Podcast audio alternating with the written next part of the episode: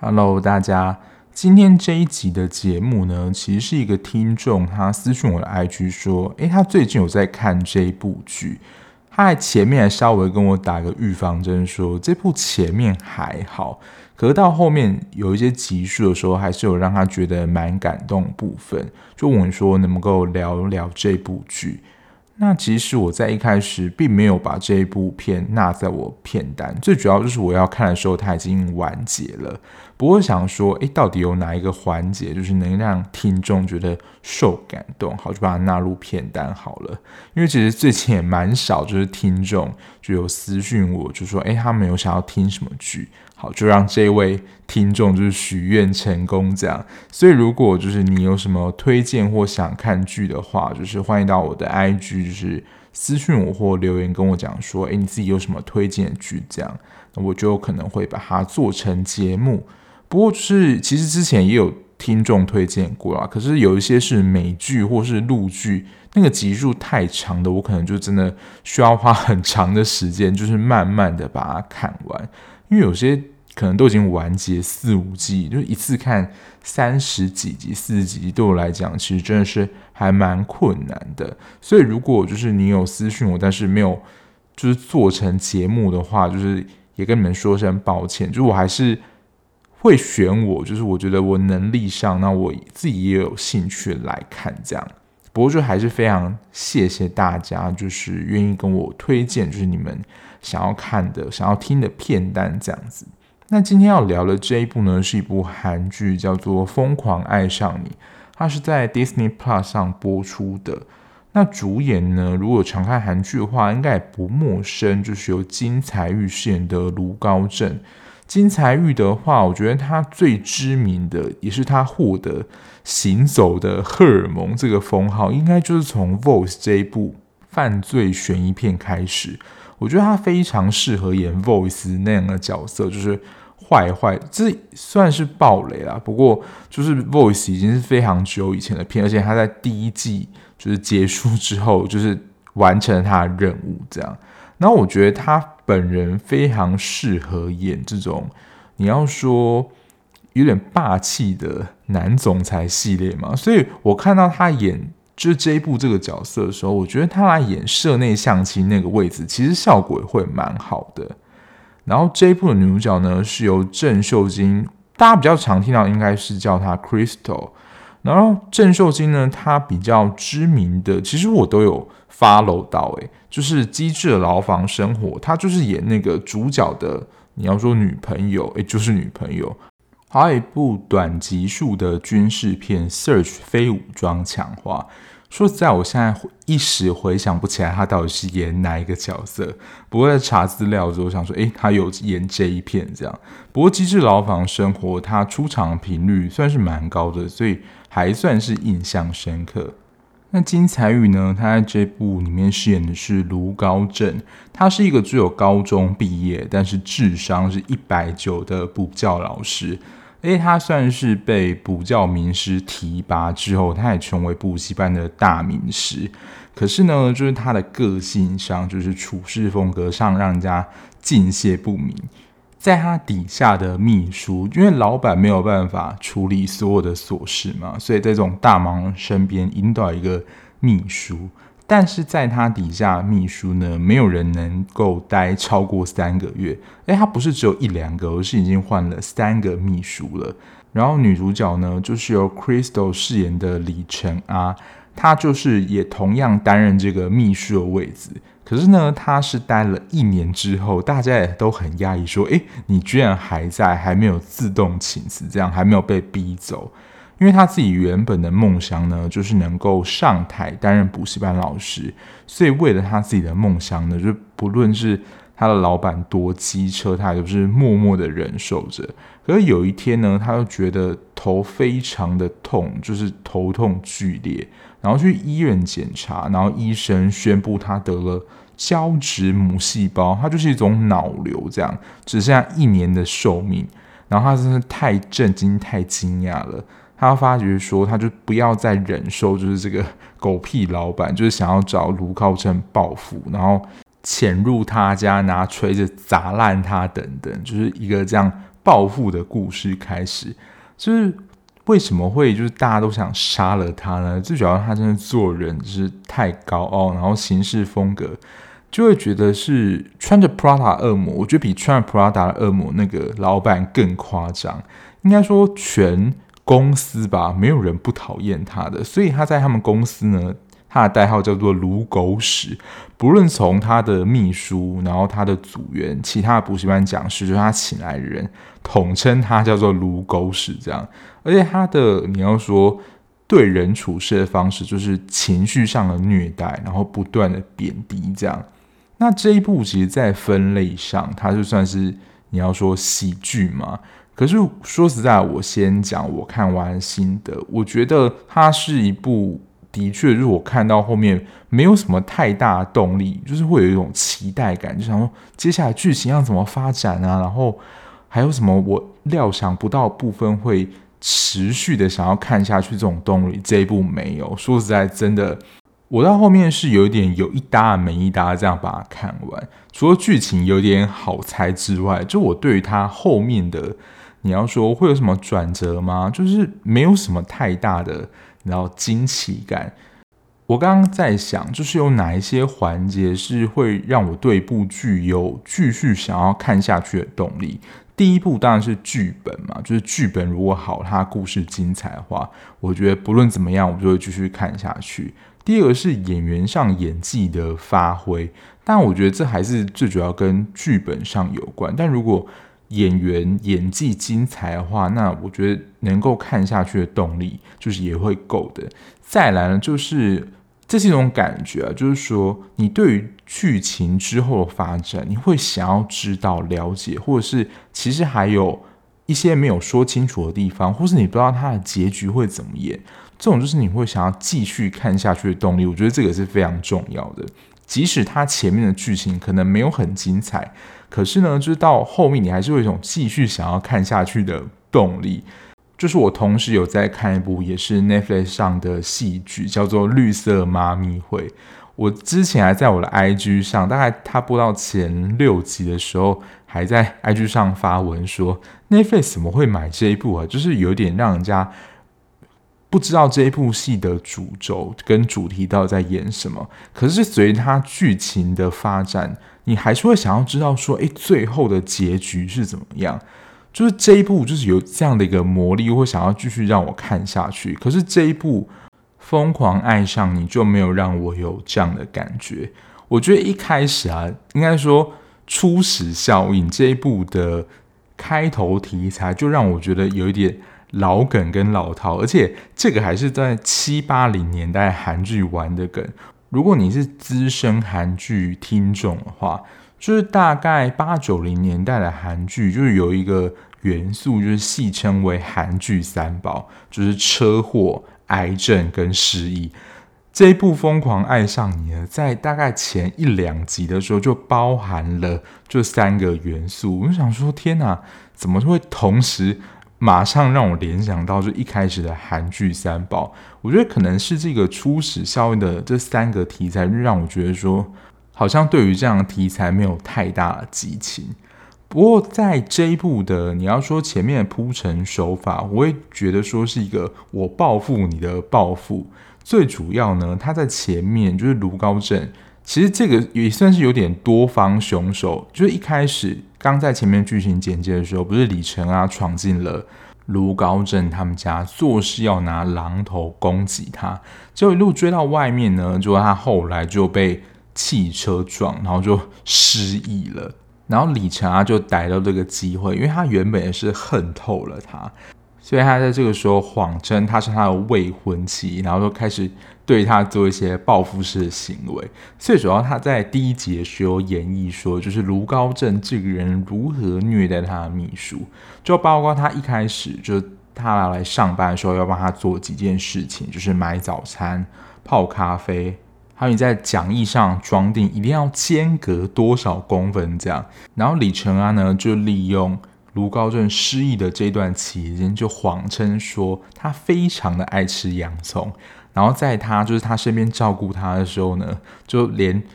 窗台上竹都种了洋葱，然后所有料理都添加了洋葱。然后原本他的咖啡就是七十五度，他还会用温度计量，如果差一度或是多了一度，他就会整杯倒掉。然后理查就骗他说，你不是最喜欢喝冰咖啡吗？就是完全一切都是恶整他。然后他因为原本对于公司就是补习班的员工非常的苛刻，然后他就用公司的名义呢，就是发放一些福利给他的公司员工，比如说诶能够准时上下班，因为他原本说如果你没有竞争力的话，你就是会被淘汰，然后帮他们一个资深的清洁工呢缴清了他儿子的医药费，而且是刷公司的卡。大家也都觉得奇怪说，诶为什么卢狗屎好像换了一个人，就是变成是天使的行为这样。可是我当时在看的时候觉得说这一定有诈，我觉得他前面啦可能是真的有失忆，但我后来看到一半的时候我就觉得有一点猜到他剧情的走向可能会怎么发展。果真呢，他后来就是江敏来找他的时候，江敏就是大家应该如果有看过就知道说就是开车撞了他那个补习班老师，因为那个补习班老师就是嗜赌成性。然后后来江敏呢就回到补习班，就是卢高正就清楚了说出他过去的一些事情，然后果真就就没有失忆嘛，就是他对于江敏的过去其实还是一清二楚的。所以在自然而然他没有失忆的这段期间，就是李晨啊对他做的一些报复呢，其实他也都记在心里。所以后来就是他告诉李晨啊说他其实没有失忆的时候，李晨啊反而有点吓到说原来其实你都知道。所以中段的剧情呢就变成卢高正反手围攻，就对李晨啊过去对他做了一些事情来恶整他这样。所以在剧情的走向上我觉得在中间是蛮好猜的，可是说实在也是略微平淡了一些。不过我自己在看到李晨啊找卢高正报复的时候，自己有一个感触了，就是不知道明天和死亡就是谁会先到。因为他就是因为工作关系得到了癌症，然后被判断会发病的原因就是因为工作压力太大。我自己到目前的工作爱我是觉得还好，可是我自己会有一个觉察，就是说不论是我身体的反应或是我情绪上的反应，如果我感觉到说就是这份工作让我觉得身心俱疲的话，我就是会可能辞掉这个工作，然后可能找一份薪资没这么多但是能够长久做的工作。因为我自己是有亲戚是因为工作关系，然后不论是作息啊或是饮食不正常，然后得到癌症，大概是五六十岁就离世了。我觉得他们的离世对我有蛮大的警讯，就是说就不要为了就是你要说，当然我觉得金钱是重要的，但好像也没有到说重要到会把命赔掉，就是这样的重要性。所以就是我非常的重视跟在意说就是我工作跟我生活上品质的平衡。而且如果我真的得了一个不治之症，不论是脑癌或什么癌之类的，那我赚了那么多钱，然后我自己花不到，就是没有这个福气花到，然后甚至留给别人，我自己也会觉得蛮懊恼的。所以我觉得在这一部前面啦，对于蛮多跟我一样是上班族的听众呢，我觉得会有这个提醒。如果一份工作就是真的让你就是身体出了什么状况，那这个工作是真的没有办法再继续待下去的，你必须要要重视一下自己的感受跟身体。不过如果你看过就是卢高正如何对待他的秘书跟员工的话，我觉得就是如果观察到苗头不对，我应该一个礼拜就会辞职了，就是我没有办法跟这样的人工作。然后也因为就是觉得自己得癌症就是命不久矣的关系，我觉得也会有一个想法出现说，我都已经要死了，我还要忍耐就是这个狗屎到什么时候。就我们日常生活当中会为很多事情啊其实都会忍耐，最主要就是不想要失去或是为了一个目的能够就是暂时远过，为了一个更好的将来这样。可是我的将来不见了，那我为什么还要忍耐呢？好像就是我已经没有什么可以失去了，所以他这个时候才会要放下一切，就是大胆的找卢高正报复。不过跟卢高正失忆的比较不一样的地方，因为那位听众说看到后来他蛮感动的，所以我原本有在猜说，诶，会不会因为女主角真的后来因为癌症的关系死掉，然后男主角非常的愧疚，就没想到他这一部也是有蛮多的反转，可是这个反转都好像有点意料之中，就是其实是误诊，他其实也没有得到脑癌。然后后来呢，他原本就是还写下，就在他的算小笔记本里面，然后被男主角捡到，然后男主角就是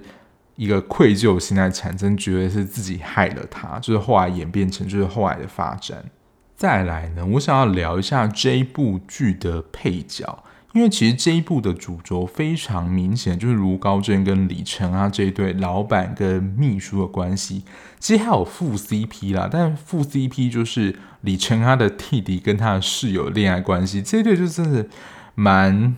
引爆，也没有什么火花。然后如果你是长期有在收听的听众，包括可能最近有在收听的话，因为我上一集才介绍婚词离曲嘛，然后之前我蛮爱的就是上流战争，就是前三集都是属于那种狗血剧，然后剧情张力非常大。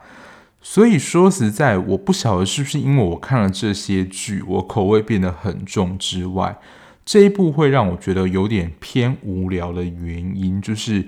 这一部的反派其实我都觉得不是这么的明显，就他们的一些作为上，你会觉得很小儿科，而且可能也都猜得到。我第一个其实就有猜到了，就是可能因为剧真的看了蛮多，我不晓得你们在看的时候有没有猜到，因为他在一开始在他的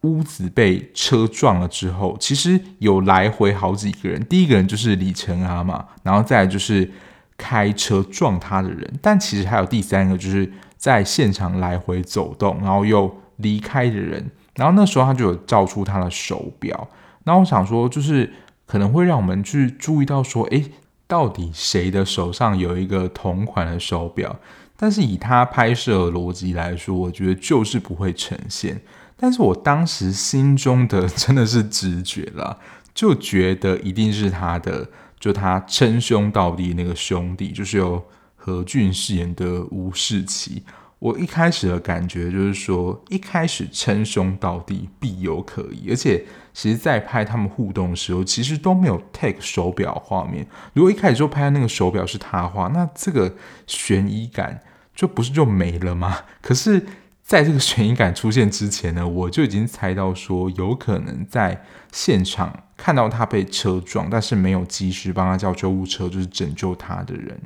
最主要他们在关系上是非常亲近，因为他们是一起，虽然不是就是真正的亲兄弟，不过就是一起打拼出这个 Go Top 补习班的你知道合伙人这样，所以这种生意伙伴照理讲应该是情感非常的浓厚的。可是有时候就会猜说，好像感情这么好，好像就会觉得有点怪怪的，那后面剧情到底还有什么火花或是发展呢？果然他们就是有一些嫌隙，所以就是他才会选择就是见死不救。然后再来就是白秀英，也就是卢高正的初恋情人，而且不得不说，就一开始说的韩剧三宝这个梗，就是这个秀英呢，她在一开始跟李晨啊初次见面的时候，其实也是蛮老派的见面方式，就在饭店相遇，然后因为一场意外，然后稍微变成关系很好朋友，然后在日后场合相见，欸，其实有一种亲切感。可是到最后才发现，哦，原来他跟男主角是一个不太寻常的关系，然后也因为他是他的初恋情人，要把他要回来，等于说也有点假面闺蜜的意思。可是这个剧本真的是老套到不行，就是完全可以猜想到说后来剧情是怎么发展，然后他如何的跟李晨啊反目成仇。不过当初让卢高正非常在意的就是，他们一开始在一起，就是他高中在一起的时候，是秀英先抛弃了他，然后最主要应该是秀英他爸爸妈妈对于他的身份、他的出身只有高中毕业就是不认可，然后后来呢是秀英就随便掰了一个理由，然后就是决定说要离开他。可是卢高正就有一种被抛弃的感觉，就是让他对这件事情记忆非常深刻。可是当初就是秀英是为了不要让他听见，就是怕爸爸对他说这句话伤到他的自尊，所以才随便编了一个理由。当然这个理由到后来有被卢高正了解，到这边我都觉得还 OK 啦，过得去，就也没有特别惊喜，然后这样剧情的走向我觉得也蛮合理的。不过不晓得大家在看到第十五、第十六集，也就是最尾巴大概两集的时候，突然冒出了一个赵市长，他其实在前面就有稍微的在铺梗，就是说诶，我好像是不是有在哪里看过，就是其他补习班老师有看过这个赵市长，他就是在白秀英旁边。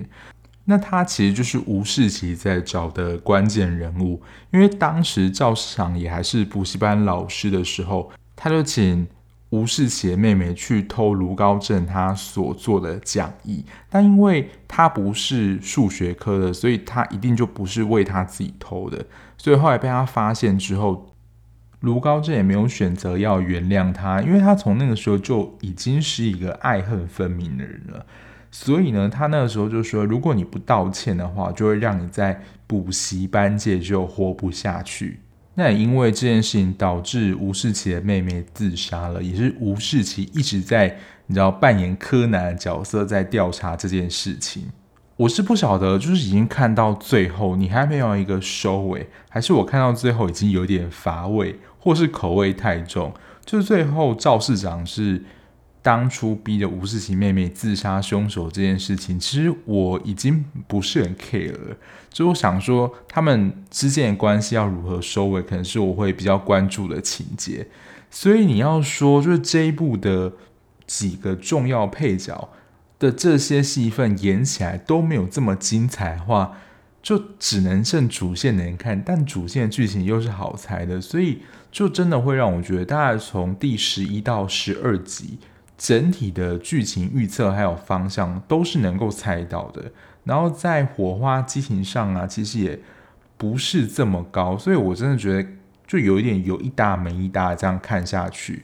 然后像其他更小的配角，就是《Go Top》里面的补习班老师，他们自己本身都有一些小议题啦。我记得有一个 Michelle， 他就是因为当初要面试的时候要让自己的学历光环好看一点，所以造假了一个他是国外大学身份毕业的，可是后来就是有人发现，就是传一些威胁的简讯给他说你这个假学历的补习班老师，所以他当然就很害怕嘛。然后还有呢，为了要就是提高招生率，然后就是以不正当管道的方式窃取到就是升学考的考卷，这个在 Black Dog 那一集我记得也有提到过，只是它是补习班的手段。还有算是他们其中助教的头马市长，马市长一开始也是那种趾高气扬，然后对于秘书也是不屑一顾的角色，可到后来他的角色的琢磨，我觉得形象是蛮可怜的，他就是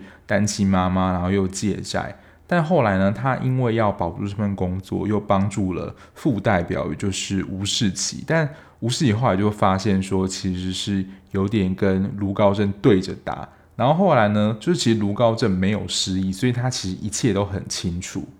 等于说马市长他变得有点里外不是人，就他在副代表那边没有办法待下去，然后当然卢高正也不会接纳他，所以他后来就被请出公司。但这些就是小角色，他们的故事都是蛮单一线，非常小琢磨，所以自然存在感我就觉得真的是还蛮低的。然后这一部的另外一个看点呢，像刚刚前面有所说到的，我报复你的报复，就你先报复我之后，其实我是假装失忆，然后我就用你对我报复这些，就是以牙还牙，以眼还眼这样。然后还有另外一个就是你要说反转，就是彼此骗来骗去，有时候是真的骗到，但后来就是假的骗到，像是最后脑瘤其实是误诊嘛，然后一开始就他相信的时候，这是算是一个美丽的误会，因为自此之后呢，卢高正就对黎晨啊非常的细心呵护，因为他就觉得说他会得到脑瘤都是他害的，可是这一切也都是假的。然后还有另外一条线，就是其实我们是上帝视角就已经知道说卢高正是没有失忆的状态，但在他没有失忆的状态，他对于李晨啊是很清楚的，就是他没有在他面前假装。可是对于那时候的秀英跟吴世奇来说，他们所认识的卢高正都还是失忆的状态，所以就有点你知道假装就是他是失忆的状态想要骗他。可是这时候其实我们都已经知道卢高正已经恢复记忆了。这也是我在猜想说，我觉得剧情到中后段进行有点缓慢的原因，就等于说他要把他假装失忆的部分就重新再演一次。不过我真的觉得他在欺骗人上是做的蛮整套的，就会让人家有点搞不清楚说他到底是真失忆还是假失忆。而且他为了要骗过吴世奇，就是骗过敌人要先骗过自己，因为他对于水蜜桃就是有蛮严重的过敏，就只要吃到水蜜桃可能就会红肿啊、抓痒甚至昏倒等等。那时候吴世奇就有点不怀好意，就是要测试他说到底是真的失忆还是你在给我假装，所以就告诉他说哦，你很喜欢吃水蜜桃，我准备给他。然后这时候卢高正就是你知道取信于敌人，他那个时候其实就对他有一点怀疑了，然后他做这个举动更了解他不怀好意，可是为了要骗过敌人，就是还是要把水蜜桃吃下去。果真这个严重程度就是需要送医院了。然后这个时候看看着就会想说，诶，到底男女主角是什么时候爱上彼此的？因为这一部的片名就是疯狂爱上你，所以他在主轴剧情上，你说说除了喜剧搞笑之外，最主要还是爱情戏的成分。而且这一部的结构上蛮特别的是，一开始女主角是非常的仇视男主角，因为他就是非常的压榨他嘛。可是到最后呢，诶，为什么他们两个会相爱在一起？因为如果常看韩剧就知道，韩剧有第八集定律，这个时候就该在一起了。可是这么特别，在一开始的关系，到底是什么时候就爱上对方呢？而且他们在一开始还要在众人面前演戏，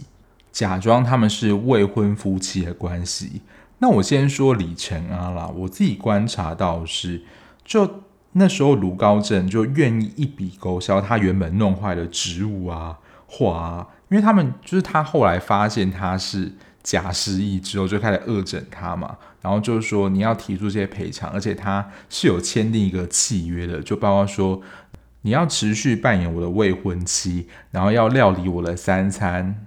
也要继续担任他的秘书之外，就几乎在他家的事情都要做牛做马。然后当他说出他愿意可以一笔勾销的时候，你不用再还这些钱做些事的时候，就内心会有一种感觉，就是说发现他其实也不是那么坏人，就是不是真的要压榨他、酷毒他这样子。然后在卢高正这个部分呢，除了他发现李晨啊写的他生病的日记，我觉得这是一个引起的契机，就是会失去他之外，最主要就是他在要录线上课程的时候，当时应该是也是一个补习班老师过去的做了一些手脚，让那个灯具掉下来，就是可能会砸中卢高正。然后这时候李晨啊，你可以说是奋不顾身，就奋力一击的挡住了他。我觉得这个画面就会让他回想到过去他的父母就是奶奶可能会像过去一样离开他。其实对卢高正他最深层的恐惧跟伤痛，就是他他不想要再失去对他真心好还有他真心觉得很重要的人。就好像他我记得在中途的时候，李晨他不是就是拿了他爸种马铃薯就是请卢高正载回去嘛，那时候他还不屑一顾，然后有一个刚好被他留起来，这时候他才发现就是这个是李晨啊对他来讲说是一个重要的代表物，就至此呢就开始很细心的呵护就是种植那个马铃薯。我觉得这个就是卢高正他在整个你要说从原本一个魔鬼的代言人，然后走到一个你知道非常像是慈悲菩萨这样，就是对于整个主角的性格上一个蛮明显的洗白。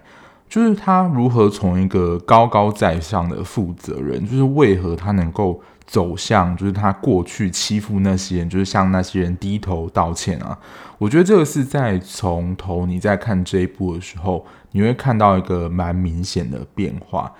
针对这样的转变，我就提出我自己的一些分析的想法，这当然没有绝对的标准答案，不晓得就是大家在身边有没有碰过这样的人，就可能从原一个非常高高在上、非常骄傲，甚至你说非常臭屁，然后突然变成一个比较非常和蔼可亲的人，就为什么会有这么大的变化呢？我自己从剧情上的分析来说，因为他在这部戏里面，他其实只有高中毕业，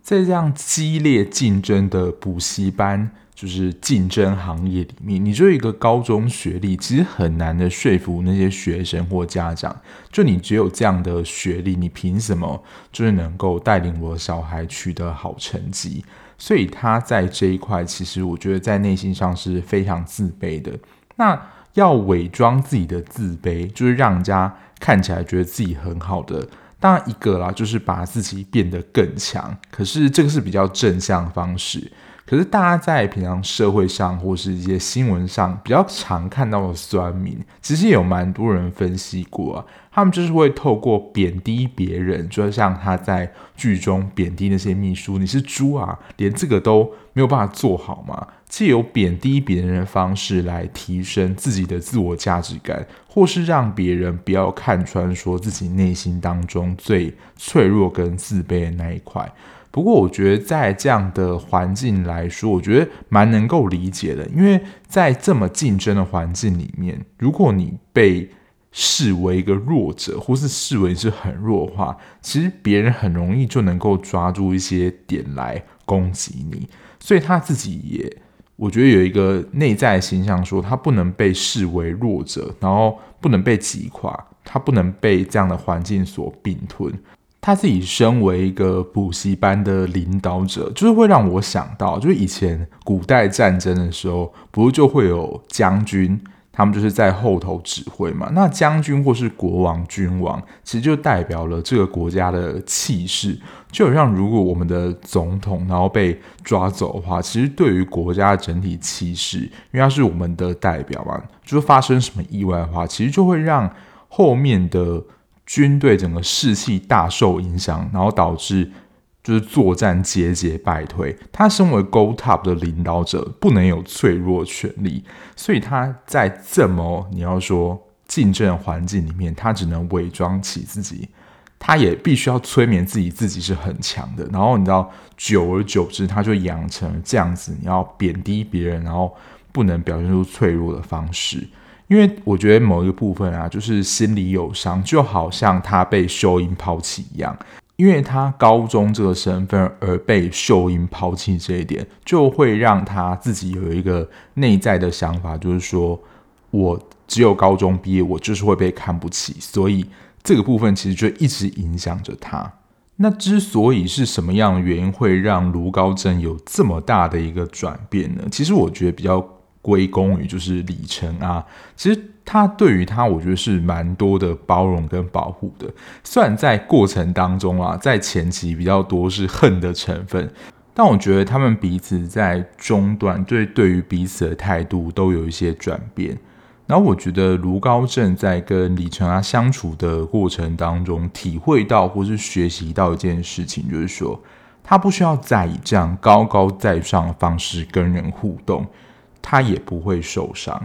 就是我之前可能也有提到过，李晨啊对他来说就是一个安全的课题，他不需要再这么伪装，可以卸下那些武装来好好跟人家互动，他也不会被就是别人歧视或是欺负这样。而且我觉得李晨啊就是一个他很安稳的存在，因为后来其实也有看到说是李晨啊就是鼓励卢高正去跟那些过去他欺负人，然后陪着他一起去道歉。那他其实就是这样子练习的过程中，就会发现说，哎，其实也没有什么，